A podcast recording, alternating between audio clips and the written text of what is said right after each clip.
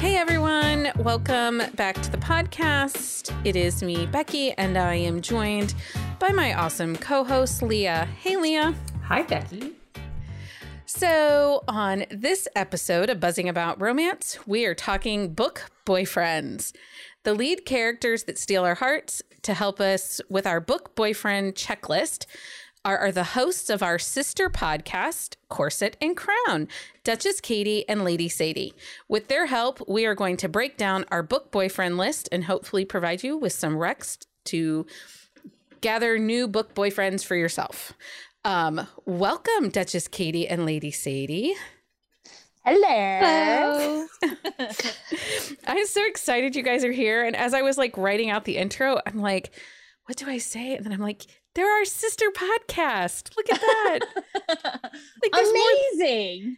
We have like a sister podcast. We're so fancy now. We're so fancy. So fancy. I like how you say hopefully add to your TBR. I mean, it's a given.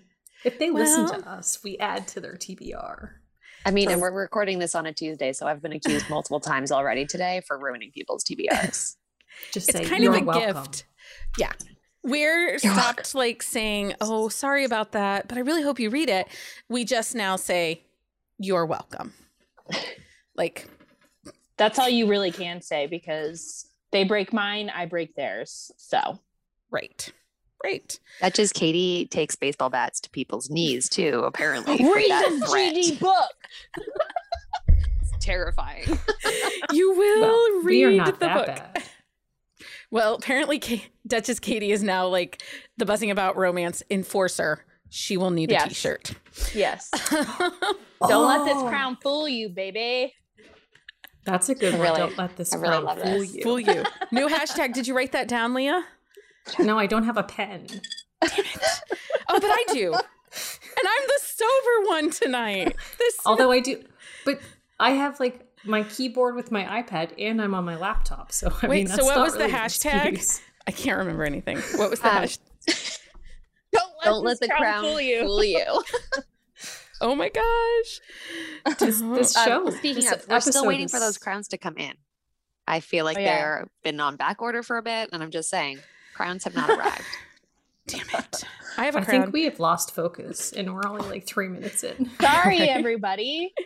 It's okay. Wait, I want to read this part. Okay. Damn, Leah's stepping in and going alpha. According to Urban Dictionary, a book boyfriend is defined as the hero, male character in the romance novel you're currently reading. Because real men suck at romance, the book boyfriend exists to fill the void. I don't necessarily agree with that. Real men suck at romance because I'm married to a fairly swoony guy. So I love my husband, but he's not very romantic. And I'm okay with that.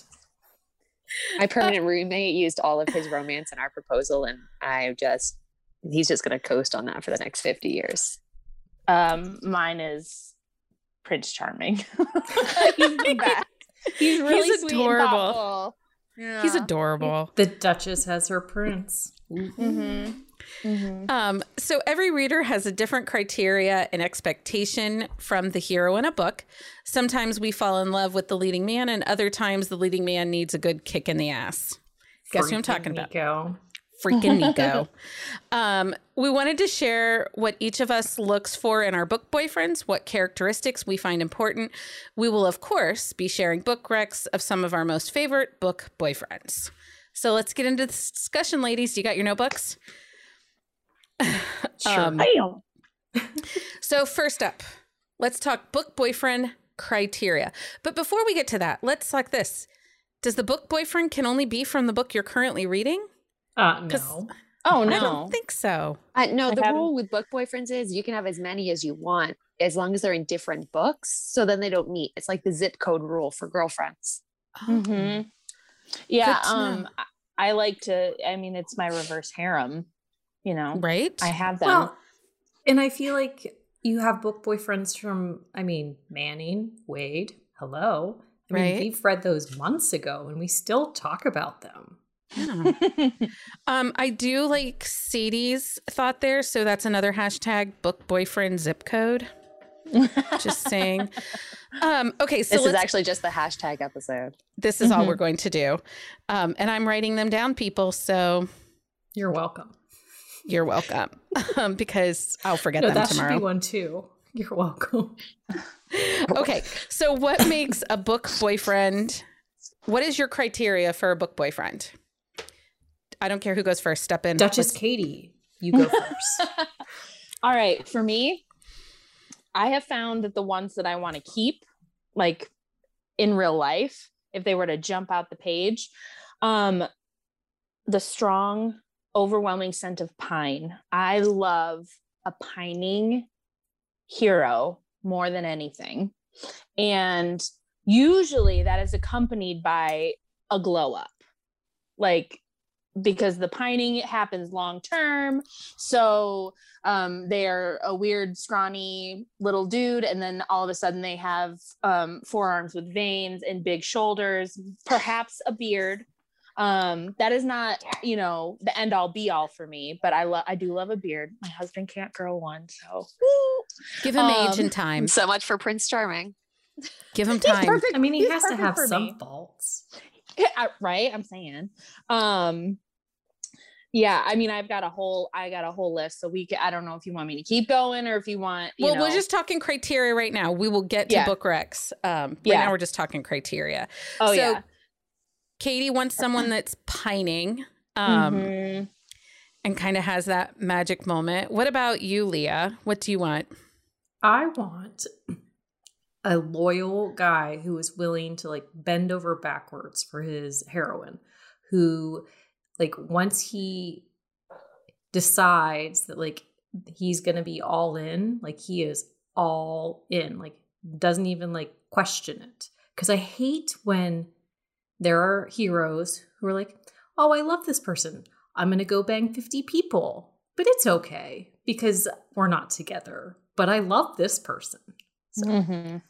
That's fair. That's fair. It is fair. Sadie, what is your book boyfriend criteria?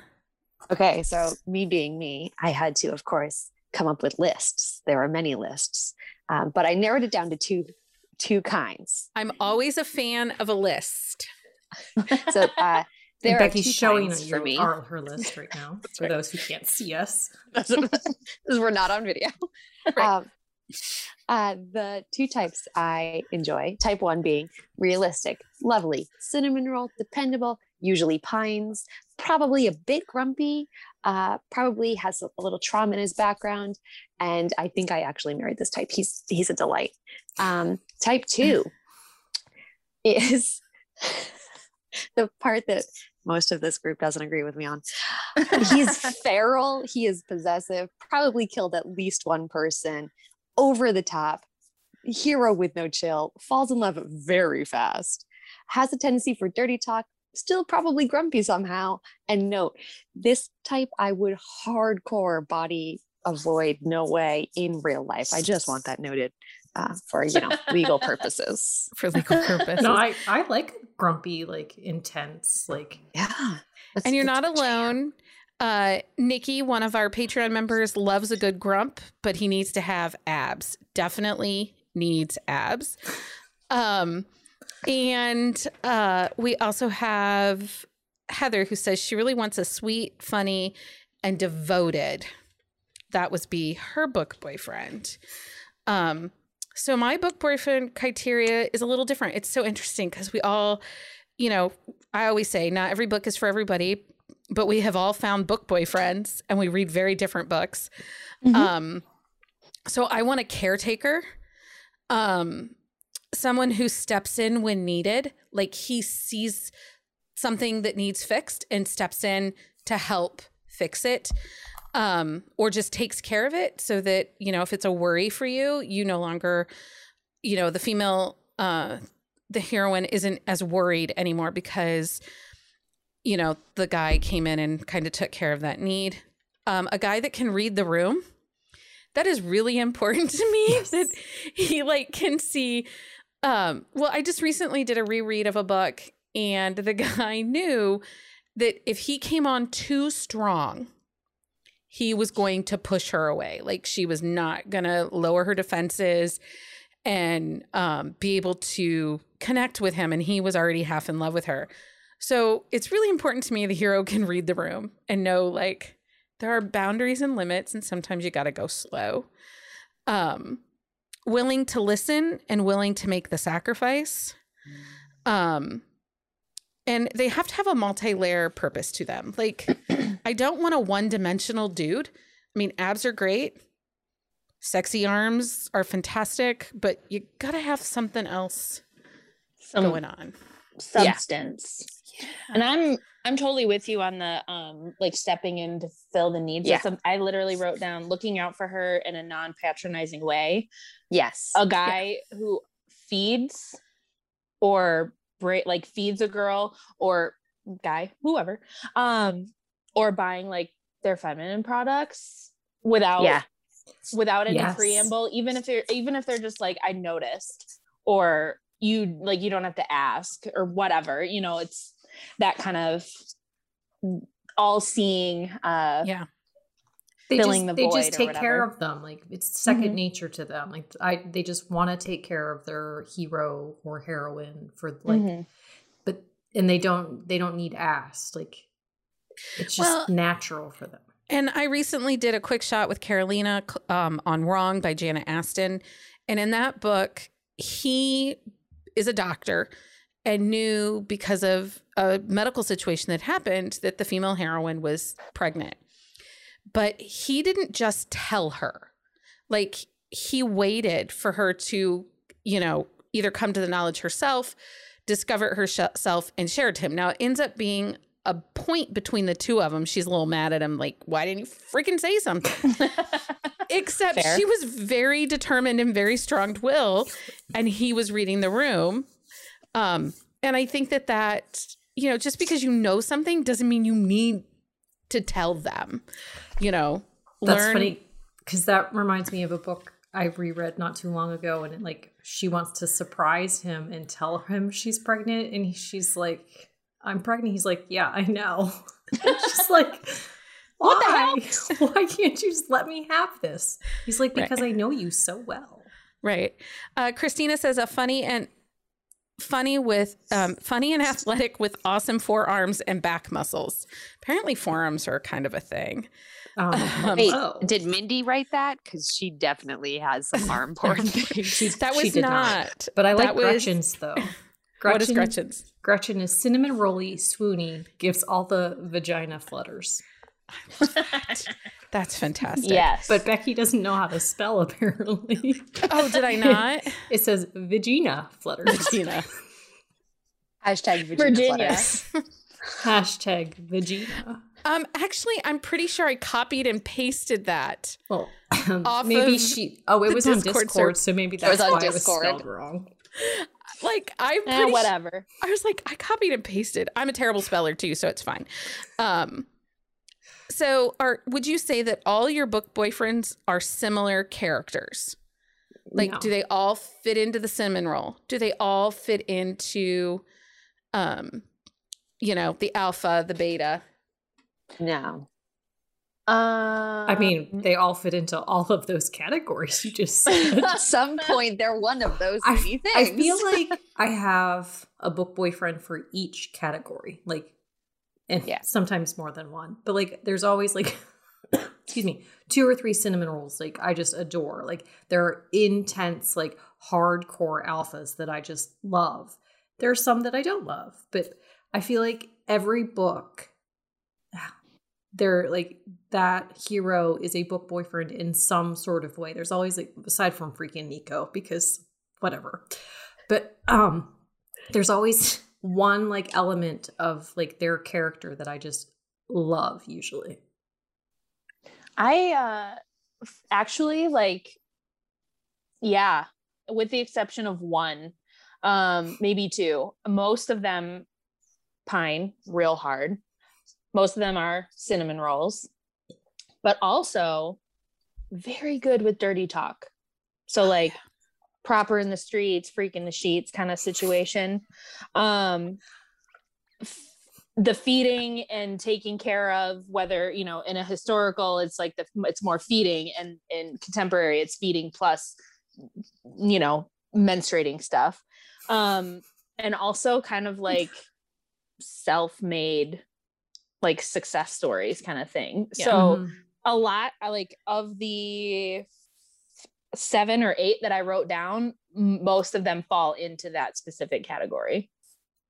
So when you were dating Katie, did you have a type? Did you pretty much date? And I'm not talking about who you married. I'm talking about when you dated.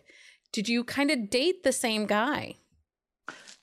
In college, yes. Okay. They were the worst. Because they were the worst. I mean, they were the worst. They were douchebags.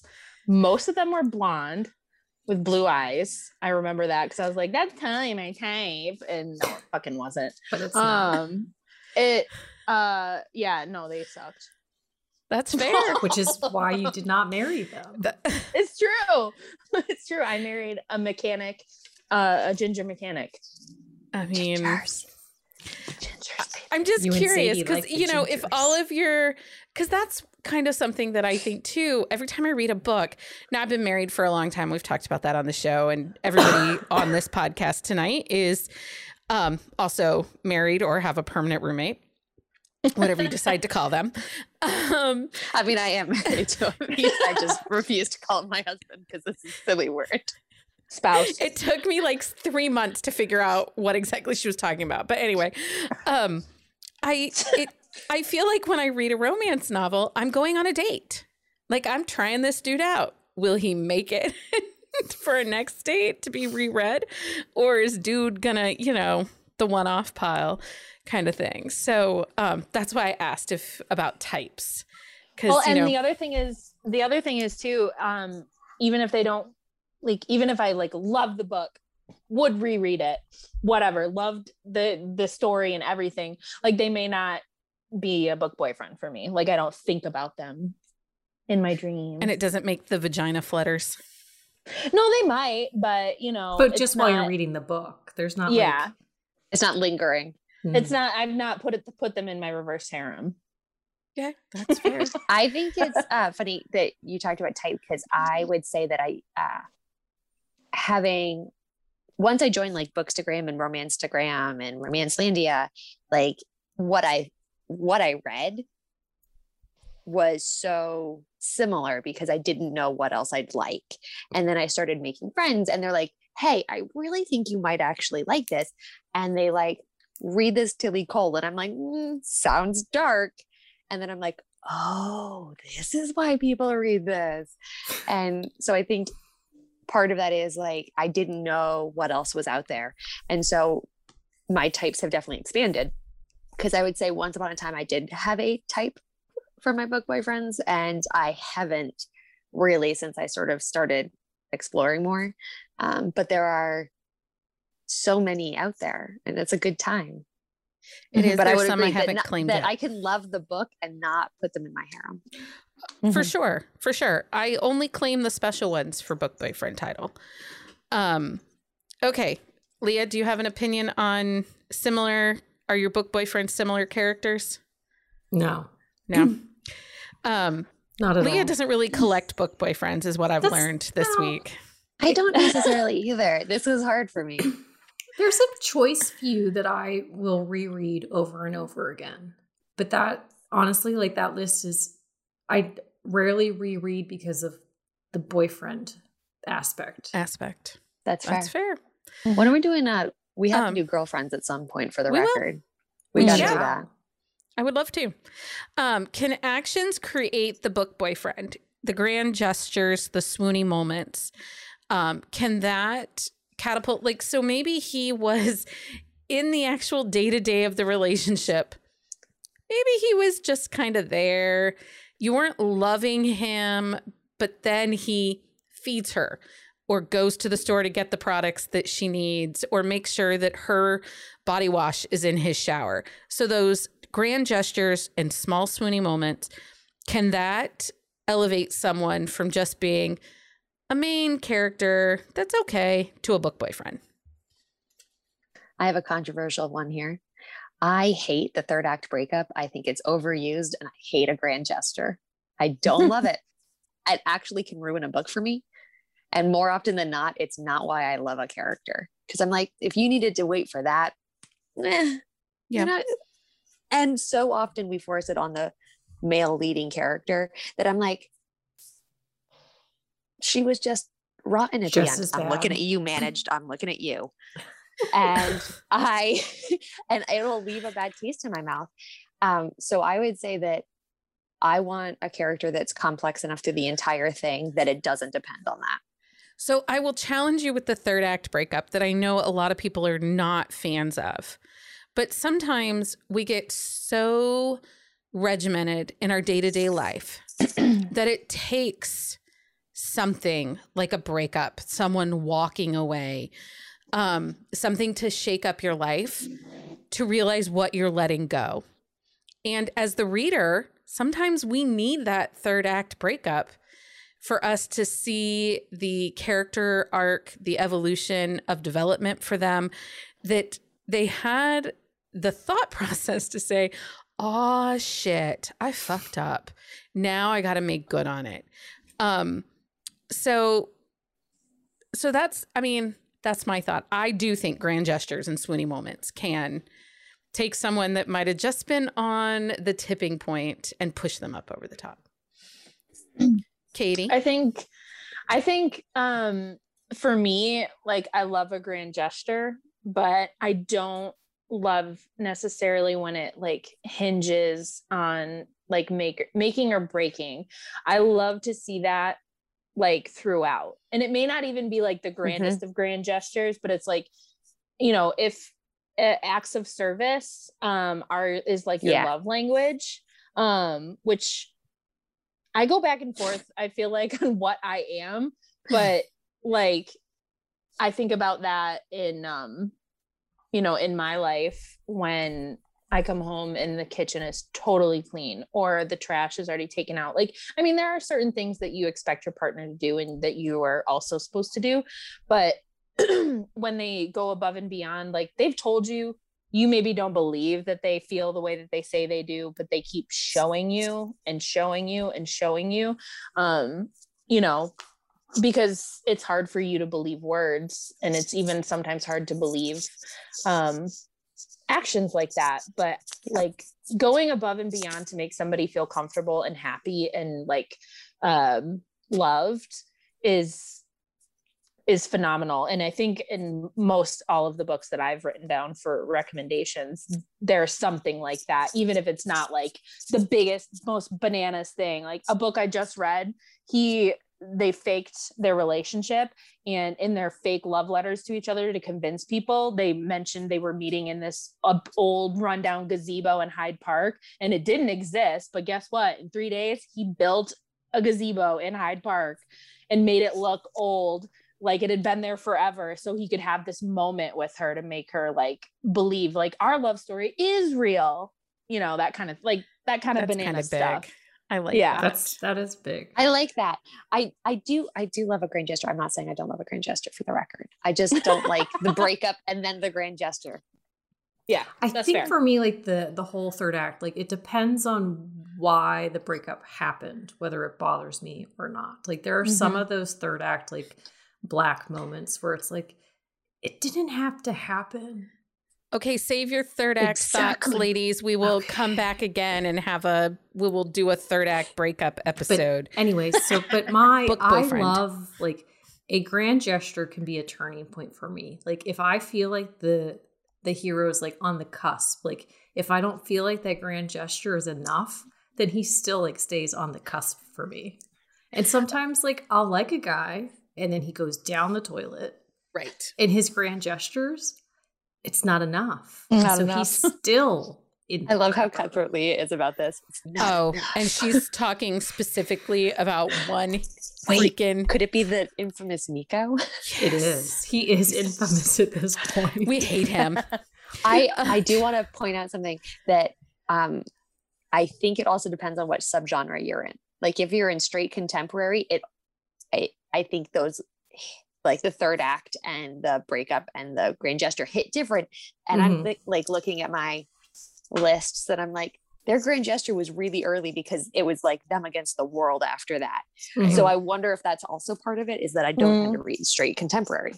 That's very possible. Yeah, because it depends, because I read a lot of suspense, which everybody knows who listens to anything that we talk about. And a lot of times those ones, like, there's no grand gestures per se, but it's like the guy, the hero, like puts everything on the line to like rescue his heroine or. Yeah. So that is like, it's a totally different type of grand gesture, but like you, but they're always like super alpha, like me, Tarzan, you, Jane type thing. Yeah. The grunties. Okay. So Kelly says, and I quote, "I think my ultimate book boyfriend is my first. I've loved some men since, but for some reason, Crichton Karras will always have my book boyfriend heart. I have like 6, but seriously, Cray." So that brings me to my next question. Do you ever have a book boyfriend at first, but maybe as time goes on or you do a reread, you think, nope, not a book boyfriend anymore? I haven't encountered that yet. Because I've been rereading. If I do reread, I'm too busy at this point to do that right now. But like, I reread ones that I know I'm all in for my book boyfriend in that one. You know, I haven't come across a situation yet where I'm like, I cooled on him. Yeah. Sadie? I'm trying to think. I would say yes. I think that it was more they're static because their book is over and I'm not. So when I've revisited them, I'm like, oh, I'm not who I was when I read this the last time. Therefore, my needs as a person have grown and changed, and this doesn't necessarily fulfill it the same way. But it is sort of an odd nostalgia that's like, you look back on like your lame first kiss and like an awkward dance in high school and you're like, oh, that was cute, but it doesn't hit the same. Yeah. Leah? What about you, Becky? Absolutely. They can become non-book boyfriends, 100%, especially because we have to think about the evolution of my reading.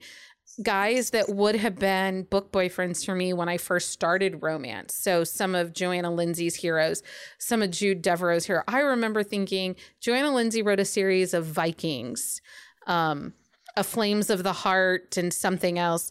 And they're super sexy alpha Vikings, like bring all the feels. But then if you go back and read them now, as you are today in 2021, you think, wow, they're kind of assholes. Like, why did I like him? He's a jerk. He doesn't listen. And I have to remember it's historical and they're, you know, Vikings and the Viking heyday. Yeah. Oh, these books are older than 20 years. These books are like, I was giving you the benefit 35 of the doubt and like, these are books that they're came older out. Than I am. Yeah. So if we look at my evolution of when I started reading romance to how, to like the books that I read now, they have very much changed. Even with, and I do feel like romance, and I've talked about this before a little bit, there was a renaissance in romance when 50 Shades of Grey, love it or hate it, we all know how I feel about it. There was a renaissance to romance when that book came out. It became a little bit more acceptable to read romance. It became, the popularity of the genre kicked up, but alpha strong characters no longer needed to be in the halls and in the castles and in the ballrooms of historical romance. You could have them in your contemporary romance. So I do like that we get stronger alpha characters in contemporary romance that weren't necessarily there in the early 2000s and late 90s of contemporary romance.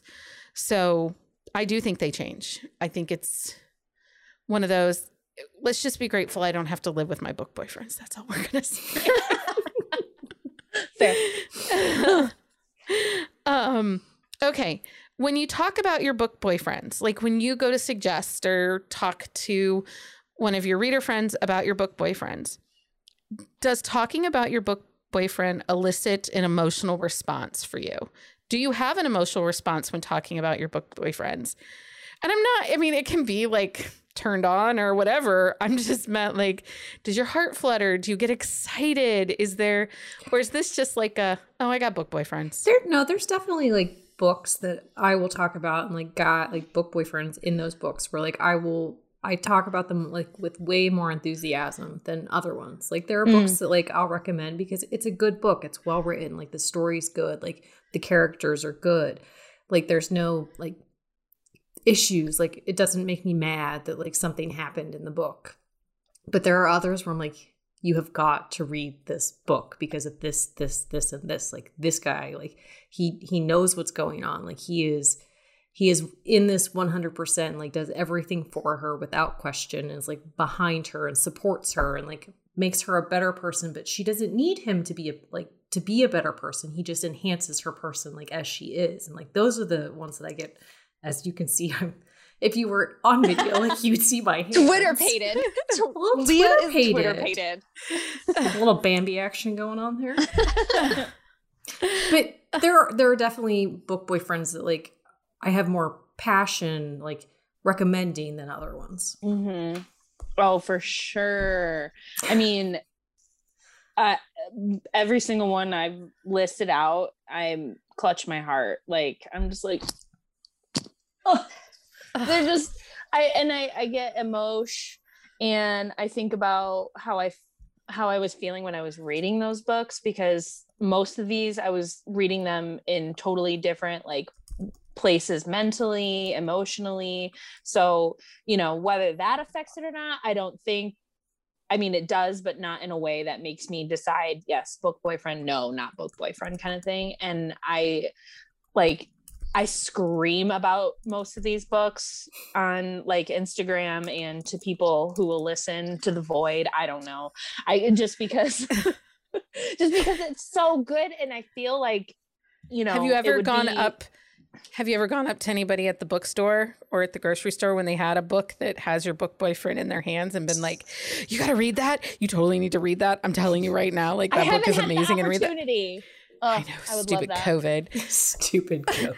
Yes, Sadie, you have your hand up. Sadie's like, I've rearranged shelves in bookstores so that book boyfriends are more likely to get picked up because God forbid I actually talk to someone in public. No, right? No. I'm like, oh no, look, you want this? You just slide into the front.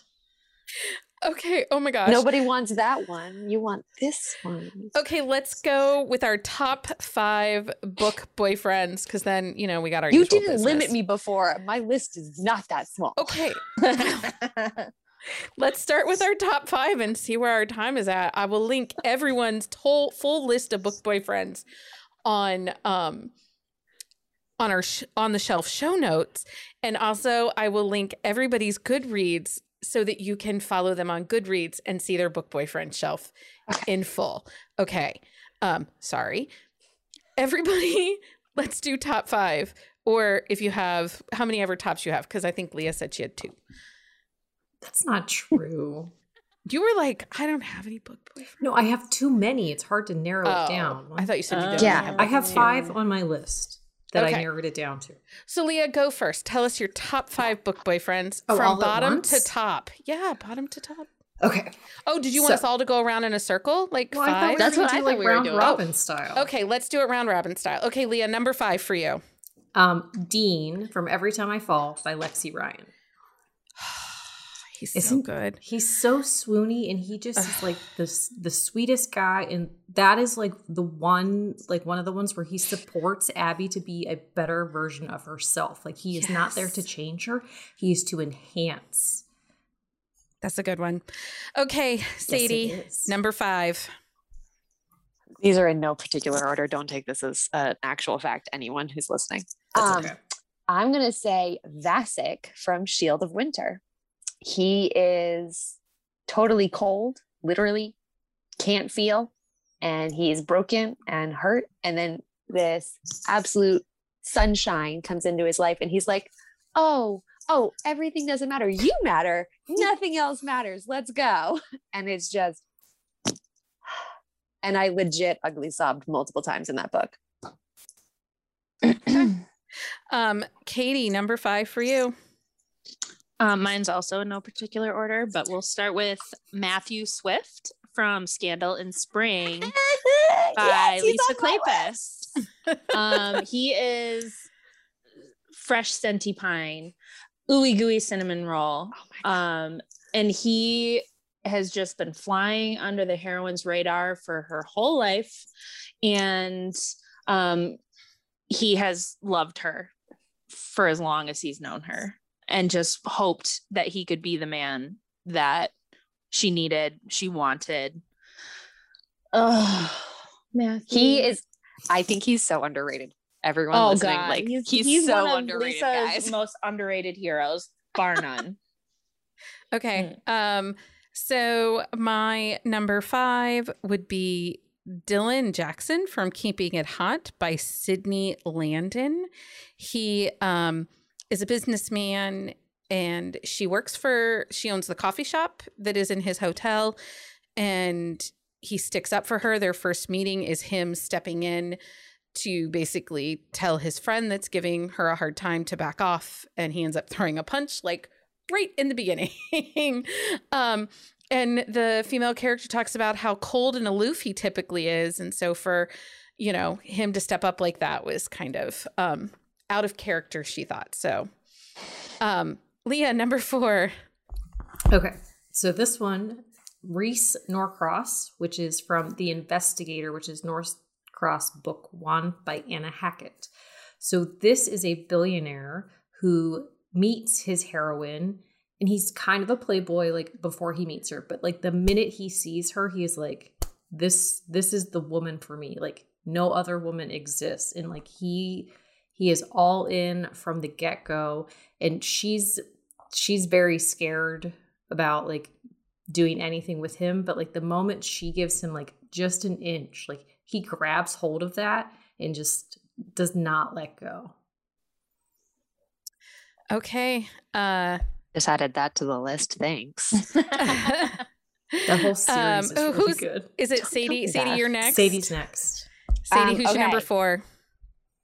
I'm going to go Devil from The Wicked and the Wallflower. If you've talked to me ever, I've probably mentioned this book. I'm a massive fan of this book. It's one of my top reads of all time. But I just love Devil because he really thinks he knows everything. And he's just doesn't have any idea what's happening, and he just really loves to watch her be amazing, and he's like, oh, you're just awesome, damn, this wasn't how the plan was going. And it's really fun. Also, he carries a sword in his cane, like, come on, so cool. Extra, it's so extra. Katie, who's your number 4? Oliver Hawks from A Notorious Vow by Joanna Shoup. He is deaf and happens upon a woman in his garden because she is very shy, very quiet, about to be forced into a horrible marriage by her crappy parents and to an old man who's disgusting. And she begs Oliver to no, she doesn't beg him. He proposed, like, he's like, how about I marry you and we terminate in a year. He's working on a hearing device. He's a recluse, like, he's very quiet, but he can read lips, so he can speak, but he doesn't like to speak because people make fun of his voice and want to put him in an asylum. Anyway, he comes to her rescue, and he is, because he can't hear, he is very much about physical and verbal consent from her. They had no plans to consummate. He was just doing it to help her out because he's wealthy and all that kind of stuff. He's just, he's a dream. I love him. Oh. So my number 4 is Kenton. I think his last name is Mann. He is the lead character in Assumption by Aurora Rose Reynolds. He totally steps in. It's Mason. No, it's Kenton. No, but the last name is Mason, I think. I thought it was M-A. Okay, well, I thought it was M-A-Y-O-N. Honestly, Becky S-O-N. M-A-Y-S-O-N. It is Mason. Kenton Mason from Assumption by Aurora Rhodes Reynolds. He's really fucking sexy, so shut up. He is fucking sexy. He totally protects this girl. He takes her home to his hometown in Kentucky. He has to apologize, basically, because he just continues to say stupid things, but he's trying. He's so trying. And his mom is like, I raised him better than this. She keeps apologizing for how stupid he is. But he tries. Like, and he... foot-mouth constant. Yeah. Like the heroine, she throws his bed out the window. Because he deserves it, though. Yeah, it's a fake relationship. It's so good. Anyway, so that's my number 4. Number 3, Leah. Number 3, Wade. From Dirty Talker by Mira Lynn Kelly. Because he the premise of the book is he's a nice guy, but he truly is like this really nice guy, and it's a fake relationship, and he's the sweetest, and he treats Harlow, right? Mm-hmm. Harlow so nice, and when they never have that dark moment, but there's a big moment that happens in her life, and he is just 100% supportive of whatever she decides, and I just love that. Like, he didn't try and make a decision for her. He didn't try and talk her into one way or the other. He just was 100% like, do what you need to do. Yeah. Sadie, who is your number 3? I'm going to keep going with the dark ones because Katie's going to cover all the like lovely sweet cinnamon rollies. So I do have cinnamon rolls on my list, but I'm not going to talk about them. I'm going to talk about Nikolai from Wicked Burn, which is a Rebecca Zanetti book. The dude pines for literally a century. He has to give her up, and he has no chill about it. And then he shows back up and he's like, hey, you're on the run from the government. Let's go on the run together. And he's just great. He's awesome. And I love a tall, hulking, like scarred hero. He's got that down. That's fair. Katie, who's your number 3? That would be Zafir Ansari from Take a Hint, Danny Brown. I knew that was coming. Oh my God. Love him. Love him. And he's been watching this amazing fucking female come into his work every damn day and just biding his time. And he has an opportunity to save her from an elevator when the old fire alarms go off, and he literally emerges carrying her, and it becomes a viral video, a viral hashtag. And they both decide to capitalize on that and do the fake dating. And then, of course, you know, they fall in love. But guess what Zaf does? He reads romance novels. Okay. And his favorite author, Beverly Jenkins. He's a fucking dreamboat. He was a rugby player, family tragedy, trying to turn his life around by helping the youth in the community with rugby. And he's just, I also want to note that he is a Cynodom. I'm going to make this happen. Sure. Cynodom. Yes. Cynodom. Yes. They're making shit up. It's not a thing. Ooh, baby. Literally, we're talking about romance novels. They're already fake. We're talking a Cynodom. He is a cinnamon roll in the streets and a dom in the sheets, and everyone should get ready for that. Okay. Mm-hmm. Oh, my God. Yes. My number 3 is Calvin Morrissey from Bet Me by Jennifer Cruz. He is smart and educated, and he steps in to Fix when she has a problem, but he doesn't overtake it.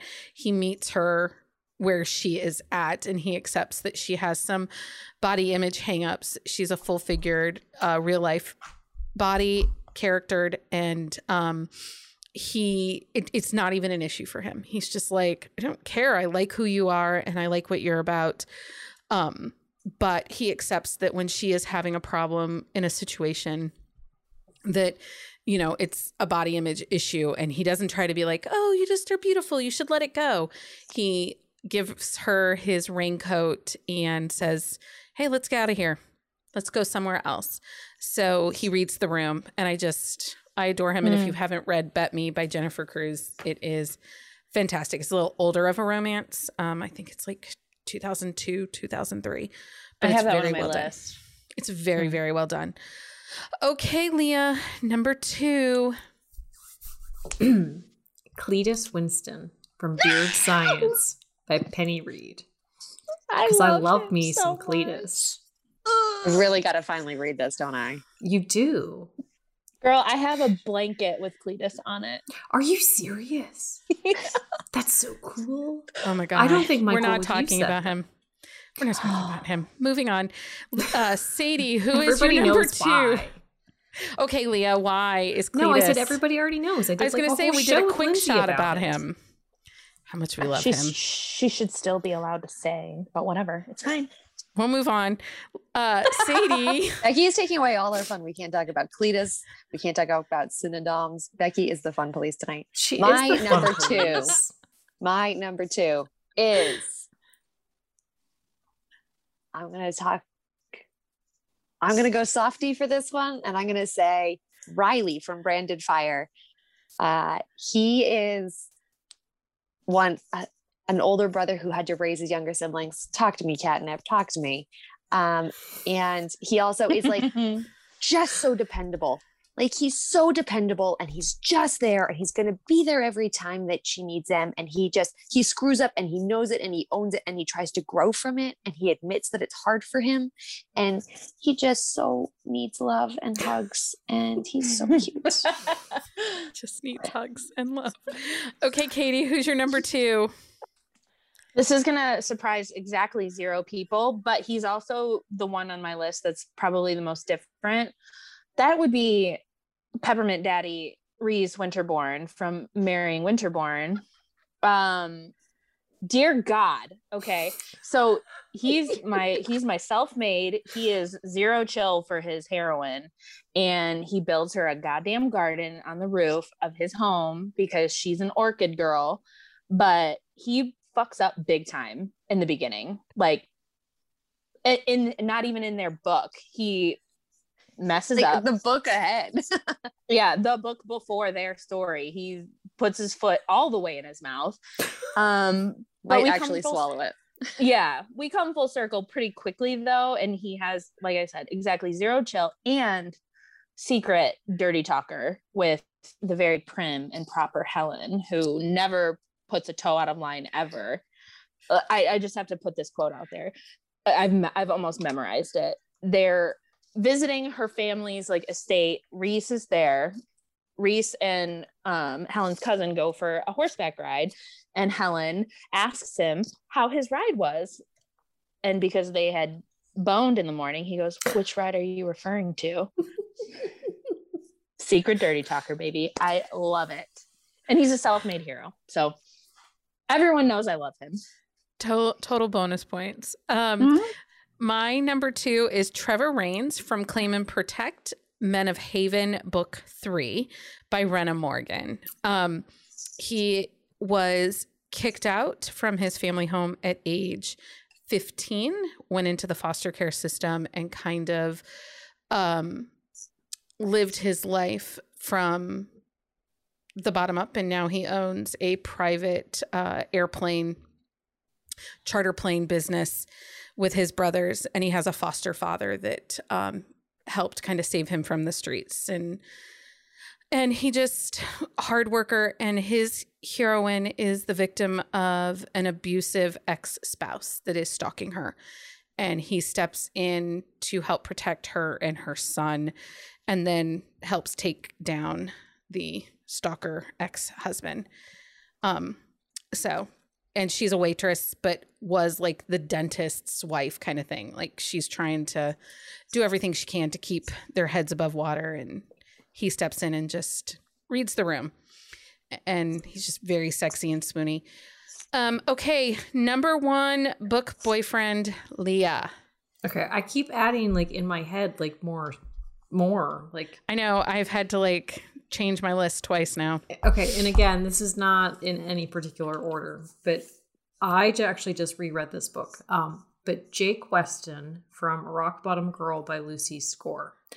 There's just something about him. Like he was a bad boy, but like he is now this not straight-laced, but like he's a teacher now and is like this really well-respected member of like the community, and he still has that bad boy like vibe, but he just, I just adored him, like the way he was with Marley, the heroine, and how he deals with like his kids, and he's the type of teacher, like the type of teacher as like a high school, thinking back on high school, he's like the type of teacher you wanted to have, because like you know that he is there because he wants to be, you know that he's teaching because he wants to be there, like he's just so, he does like swoony moments and like big moments for her, and it's just fair.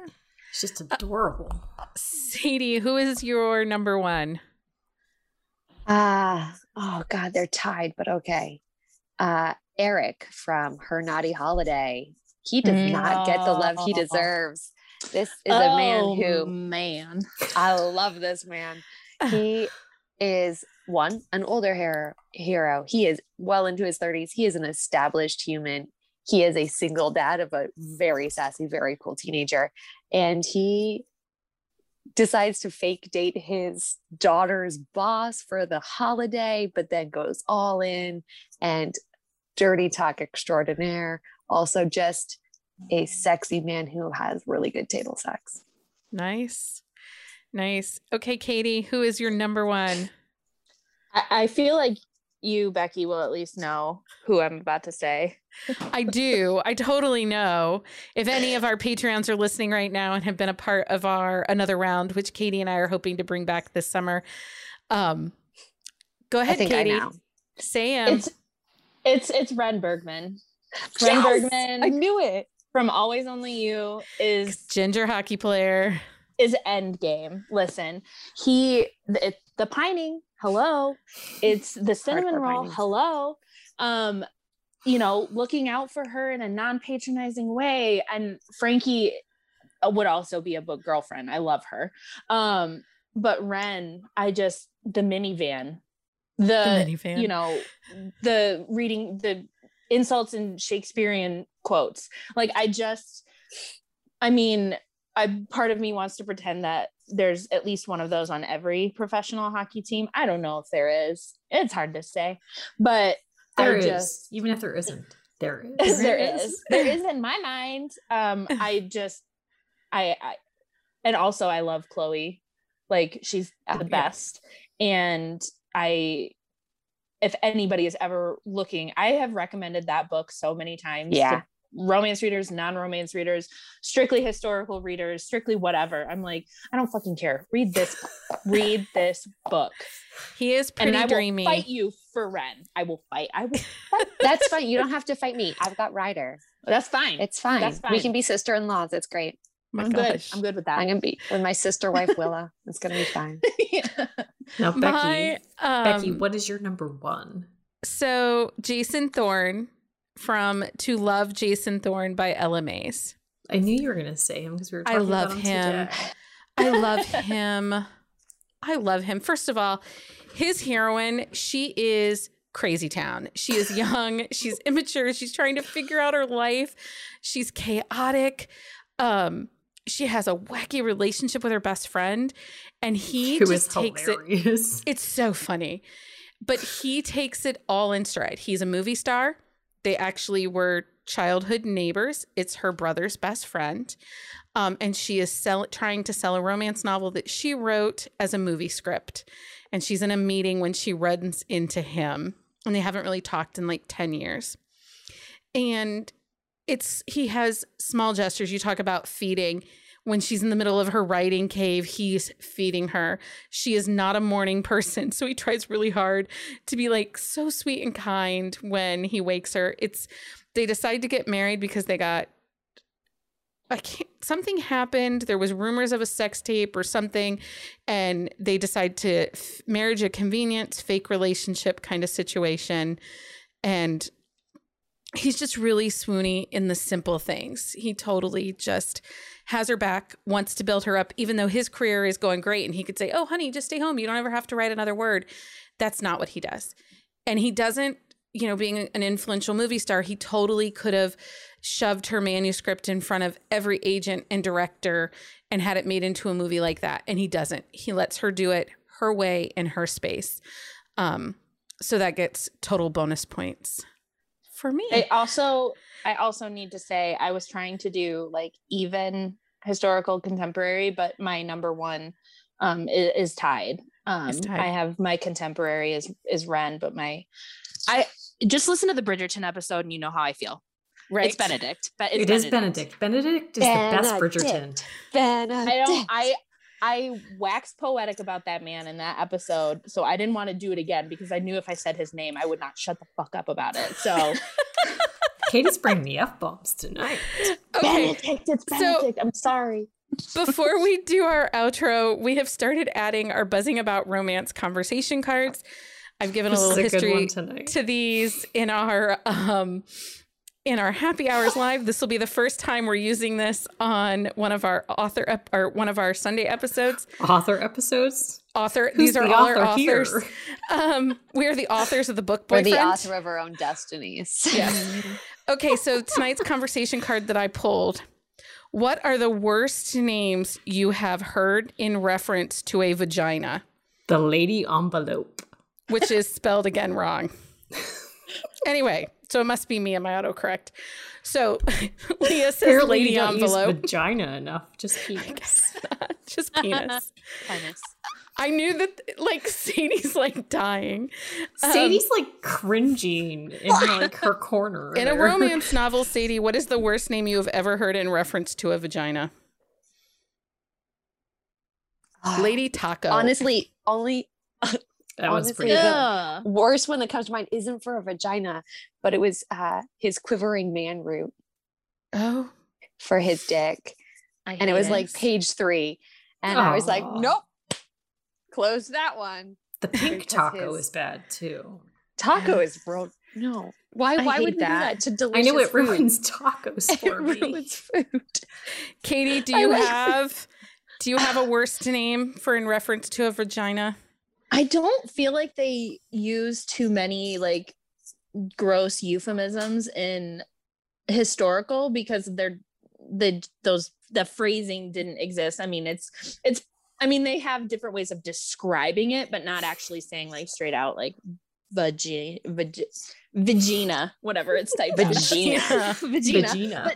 But there's one that I remember from a show I used to watch in college, and he called it a lady cha-cha, and that has haunted me for my whole life. So I was like, Lady Cha-Cha. I don't know. It makes it sound like it's a real party down there. I mean, it could be. I have read a novel where it was referred to as the Lady Flytrap. So anyway. Oh my God. Did it have teeth? Wasn't there a movie? Wasn't there a horror movie where it had teeth? You know, there's always Little Shop of Horror where the Audrey too. No. Eat me, Seymour, eat me. Where her lady envelope had teeth. There was a horror movie. Okay, time for the outro. Thank you for helping us create our book boyfriend list. This was a delightful conversation. We are not getting into any more of that. I mean, you're the one who came up with it. I know, yeah. Right? I just selected one at random. Okay, Leah, tell us about Drunk Book Club. Okay, so, sorry. Drunk Book Club is June 12th. It is 100% virtual. We are reading Fix by Molly McAdams. Drunk Book Club is an exclusive event to our Patreon members. If you would like to give it a try before you commit 100%, send us a message and we will let you know how to do that. New Patreon. Oh, no, go ahead. Okay, so new Patreon members, welcome to the Hive, Cassie and Kelly. We are so excited to have you a part of our shenanigans. And welcome. Welcome to the all of this. To this. So each week you can find a list of books that are on sale or even free on our website. We know it can be costly to be a reader, and we want to make sure we are providing every opportunity to help you find your next read without breaking that book budget. So check out our Amazon deals and our weekly buzz on our website, bookcaseandcoffee.com. Okay, what is everyone reading this weekend? Katie, you're up first. I am reading The Doctor's Discretion by E.E. Ottoman for an upcoming quick shot with Lady Sadie. And also I'm reading My Fake Rake by Eva Lee because it has been on my TBR for too long. And the third book in that series has an older heroine and a younger man. Yeah. Hey, Katie, that would also qualify for a bingo square for a book that's been on your TBR the longest. And I think a reverse age gap might be on there also. There's definitely an age gap. There's definitely age gap. I don't know if I put reverse. What are you currently reading? I am reading. Oh my God, what am I reading? She doesn't even know. Oh, guess what, guys? I'm reading another side changeling. I swear, I'm reading other books, but every time I'm recording, I swear I'm reading that. But I'm also really excited because Casey McQuiston's One Last Stop came out today, and that is the next one I am picking up. Leah, what are you reading? I am reading Reckless Suit by Alexia Chase in prep for a quick shot with Carolina. So I have not read her, so I'm excited because it's a new to me author. And it's part of the Cocky Hero and world. Others, among others. There's always others. There's always others. What are you reading? The Knocked Up Secret Baby Anthology. It is 10 10 secret baby romances in one book. I cannot wait for that book. I am super excited about it. Actually, so all the money, all proceeds from that book is going to a it is aligned to a charity. I want to say like March of Dimes that helps premature babies and stuff like that. So I'll look it up so we get the right one. Yeah. So Knocked Up. It is 10 secret baby romances. Sadie. 10 reasons for me to go like this. Right. Okay. So notable upcoming releases. We've got Playmaker, a Moo You romance by Sierra Hill on June 7th. Loved by the Hitman by Fiona Davenport on June 7th. Goalkeeper, a Moo You hockey romance by Andy Burns, June 7th. Snowballed, a Moo You hockey romance by Melanie Ting, June 7th. Taken by the Hitman, part of the Men of Ruthless Corp by Nicole Rose, June 8th. My Rebound, book 2 in the On My Own series by Carrie Ann Ryan on June 8th. Let's see, what else we got? The Change by A.M. Williams on June 8th. The Change Up. It's a baseball book. So if you need to fill your baseball prompt. Change Up. Yeah. Falling for the Delta by Susan Stoker and Riley Edwards on June 8th. Win Your Mind, The Gallagher's Book 2 by Layla Hagan. Friends with Benedict's, a small-town romantic comedy by Stacey Hart on June 8th.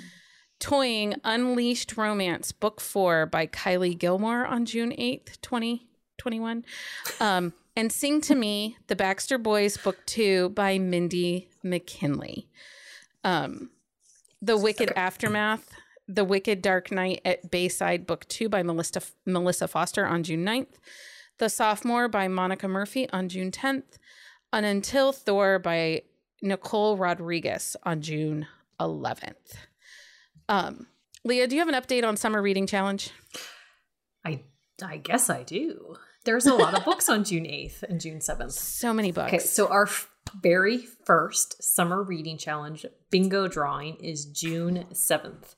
We will have a drawing every Monday from June 7th, like starting June 7th until September 1st.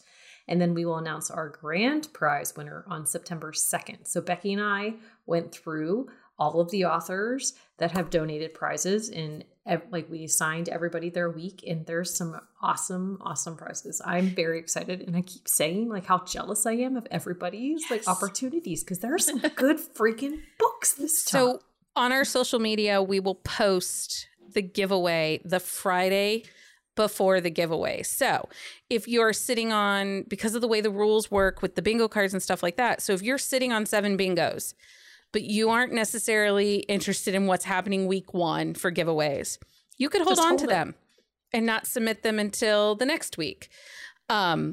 Just so that, you know, because not every prize is going to be enticing to everyone.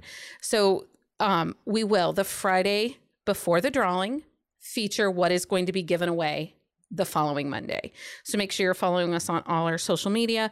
There will be updates on our Patreon and in our Discord channel. And then next up, I am so excited for this. I'm in love with him. I just love him. Okay, what are we doing next time? We are talking romantic suspense with author Max Walker. Max Walker writes stories from the heart and for the heart. He's been writing ever since he could remember and is still blown away that readers all around the world are now reading his words. He's published over 15 novels and launched over 4 series, all of them featuring gay leads. Max currently lives in Atlanta, Georgia with his partner and their 2 fur babies, Minnie the Swamp Monster Cockapoo hybrid, and Misu the Calico Kitty Queen. Yes. So we are very excited to have Max on the show. He is an out gay man writing male romances and the romantic suspense on top of that. And he's adorable. I love him. His TikToks are hilarious. I'm just in love with him, and I'm so excited to get to talk to him and feature him. As we know, in the past, I've talked a little bit how frustrated I get with middle-aged straight women writing male romance, because just stop it. So I'm excited to give my platform an opportunity for Max to share his love stories. So, don't call them love stories. Oh, right. They're not love stories. They're romances. They're romances. We don't say love stories. What the hell's wrong with me? I'm tired. I didn't sleep. Anyway, Lady Sadie and Duchess Katie, thank you so much for joining us for this episode. Always. Thank you for having us. It's always a good time. We cannot wait. You can catch Lady Sadie and Duchess Katie on Corset and Crown episodes. They will have 2 in the month of June and 2 in the month of July. So thanks again, ladies. I'm really sorry I swore so much. It's okay. We still love you. I'm sorry. I have no chill. Not really. It's cool. It's cool. I mean, have you met Becky and I? I mean, honestly. Anyway, thanks everyone. Happy reading. Happy reading, everybody. Bye. Find us on Instagram at Buzzing About Romance or on Twitter at Buzzing Romance. If you like the podcast, please leave a review. If you'd like to support us directly, join the Bookcase and Coffee Patreon and receive exclusive content only available to Patreon members. Check out bookcaseandcoffee.com for our on-the-shelf show notes.